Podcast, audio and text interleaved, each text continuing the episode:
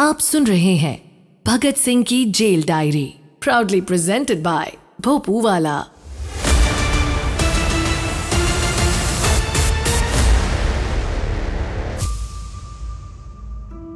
इनकलाब जिंदाबाद। मैं यादविंदर, शहीद भगत सिंह जी के सगे छोटे भाई कुलबीर सिंह जी का पोता हूँ। इस नाते भगत सिंह जी भी मेरे दादाजी लगते हैं। आज हम भगत सिंह जी को भगत सिंह जी के रूप में ही आपके सामने लेके आए हैं। कि शहीद भगत सिंह एक दोस्त के रूप में कैसे थे? शहीद भगत सिंह एक बेटे के रूप में कैसे थे? एक भाई के रूप में कैसे थे? और तो और जो विशेष बात ये कि वो एक व्यक्ति कैसे थे, एक इंसान कैसे थे? और कैसे वो क्रांतिकारी बने? तो उनके द्वारा लिखे गए उनके जो खुद के पत्र हैं, जो उन्होंने अपने परिवार वालों को लिखे, अपने मित्रों को लिखे, देशवासियों को लिखे, वो सब आपके सामने हम समक्ष आपके लेके आ रहे हैं। इस पॉडकास्ट के लेखक राइटर स्वयं भगत सिंह हैं।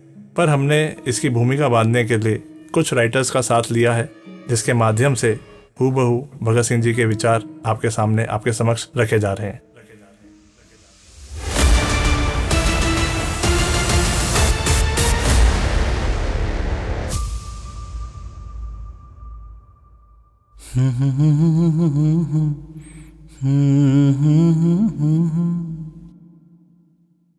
ओ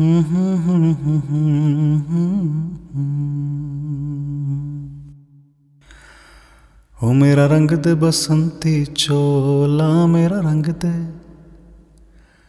मेरा रंग दे बसंती चोला, मैं रंग दे बसंती चोला, मैं रंग दे बसंती चोला।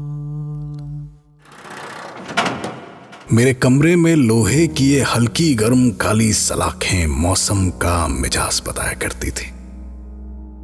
उन दिनों जेल में मेरे कमरे के अंदर रहकर मैंने कई चीज़ें महसूस की थी। ये गहरी काली दीवारें और हल्के उजाले में बनते बिगड़ते वो अक्स मैं पढ़ पा रहा था।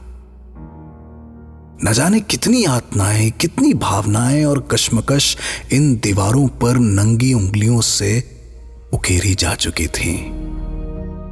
और इन सलाखों ने भी तो ब्रिटनी हुकूमत की कितनी बेरहम करतूतों की गवाही दी है। वैसे गर्मियों का एक खुश मौसम मुझे मेरे यार जयदेव की याद दिला जाता था। मेरा जिगरी यार जयदेव। न जाने कैसा होगा। मानो जैसे अरसा हो चला हो उसकी आवाज़ सुने। यही तो मौसम हुआ करता था जब मैं और जयदेव खेतों की क्यारियों के बीच सरपट दौड़ लगाया करते थे। फिर थक कर हम में से ही किसी एक के घर जाकर मीठी गाड़ी लस्सी पीते थे, जो हर थकान मिटा देती थी। अब घर चाहे किसी का भी हो, लेकिन लस्सी का स्वाद हमेशा एक सा होता था। सोचता हूँ इस दफ़ा जयदेव को खत लिखकर किताबों और कुछ ज़रूरत का सामान मंगवा लूँ। मैं जानता हूँ उसे किताब के पन्ने को बिना पलटे मेरे लिए वो कोई किताब नहीं खरीदेगा। और जब उसके पलटे पन्नों को मैं अपने हाथों से छूँगा तो यह एहसास होगा मुझे कि जैसे मैं अपने यार जयदेव से हाथ मिला रहा हूँ।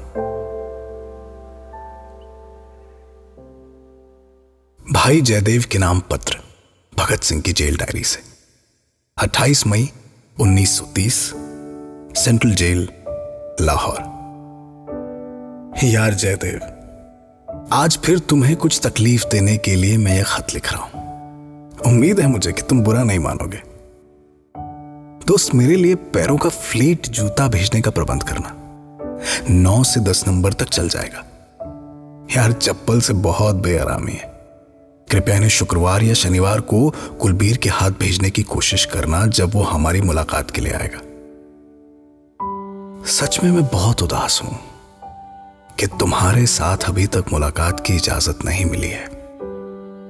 अगर मुकदमे में गतिरोध ना आया होता तो मैंने अधिकारियों से तुम्हारे साथ मुलाकात की इजाज़त के लिए बार बार आग्रह किया होता।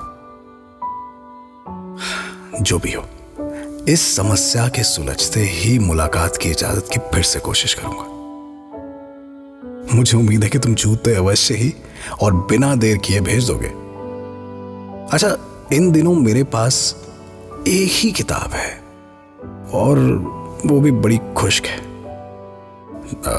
देखना अगर हाल में प्रकाशित हुए कुछ दिलचस्प उपन्यास भेज सको। यार, दोस्तों को मेरी याद पहुंचाना। सच्ची भावनाओं के साथ। तुम्हारा Bhagat Singh.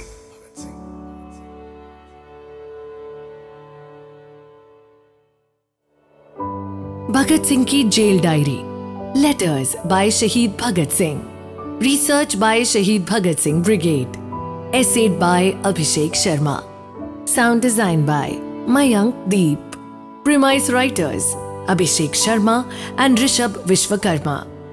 Proudly presented by Bhopuwala.